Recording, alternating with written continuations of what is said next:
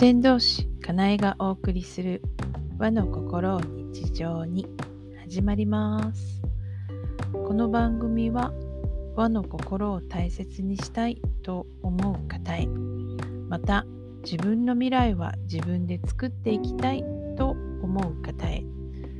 かなえの視点でいろいろ語っている番組です。今日はうーん自分を助けるっていうことについてお話を少ししようかなと思います。えっと、かなえの机のところには日めくりがあります。置いてあるんじゃなくて吊り下げてあるんですけど、今日のページにはこう書いてあります。自分を助けることを助けるです。で、あの考えてみたら、人を助けることより自分を助けることの方が難しいんですよね。人はこちらから見えるので、なんかここを助ければいいなって分かりやすい。でも自分を助けるってなると、自分の何を助ければいいのか自分自身が知ってないと助けられないですよね。なんか分かりづらい言い方をしてますが、つまり何が言いたいかというと、自分自身が分かってないと、その自分のどこを助ければいいか分かんないんですよね。で、うんとずっと昔アメリカに一人旅したことがあります。うんにかげつじゃくぐらい一人でうろうろしてたんですけど、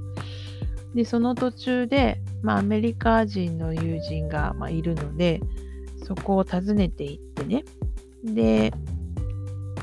まあ、悩み事を聞いてもらってたんですよ。そしたら最後にその友達がね、言ってくれたのが Be yourself って言ったんです。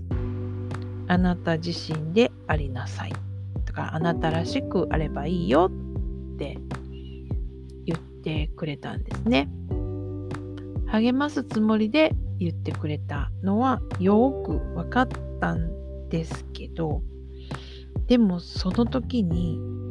Be yourselfって言われて、っていうことは私の側からすると be myself なわけですよね。私が私自身でありなさいって言われたんだって思った時に、え、私自身って何？って思ったんです。私自身っていうのがどんなものなのか、自分が分かってないってことに気づいて、ぐさっとできたんですね、その言葉に。でその後、それこそ心理セラピーに出会って、ずっと私って何、私自身って何っていうことをずっと問い続けてたような気がします。で、まあ今はその当時みたいに自分自身ってってドキッてすることはもうないですけど、でも時々はね、あの自分で自分のことが分かんなくて困ってジタバタはするんですけどね。でもその時みたいなもうすごく大変な思いっていうのはもうなくなってきました。それはその、うん、まあ自分の心を整えるっていう方法を知ったのも大きい、もちろん大きいし、あとこの引用六行とかの暦の学び、それから、うん、やっぱり日本人なのでね、昔の日本人がどういうふうに考えるとか、もう昔の人のアドバイスってすごくこうストンと心に落ちたりするですね、わかる、腑に落ちる感じっていうのかな。なのでそういうことを聞いたりして、なんか少しずつ大変って大騒ぎしなくなってきたっていうのを感じています。なのでまあそういうどんなこととか気になるなっていう方は、どうぞかなえとお話ししに来ていただければなって思ってますので、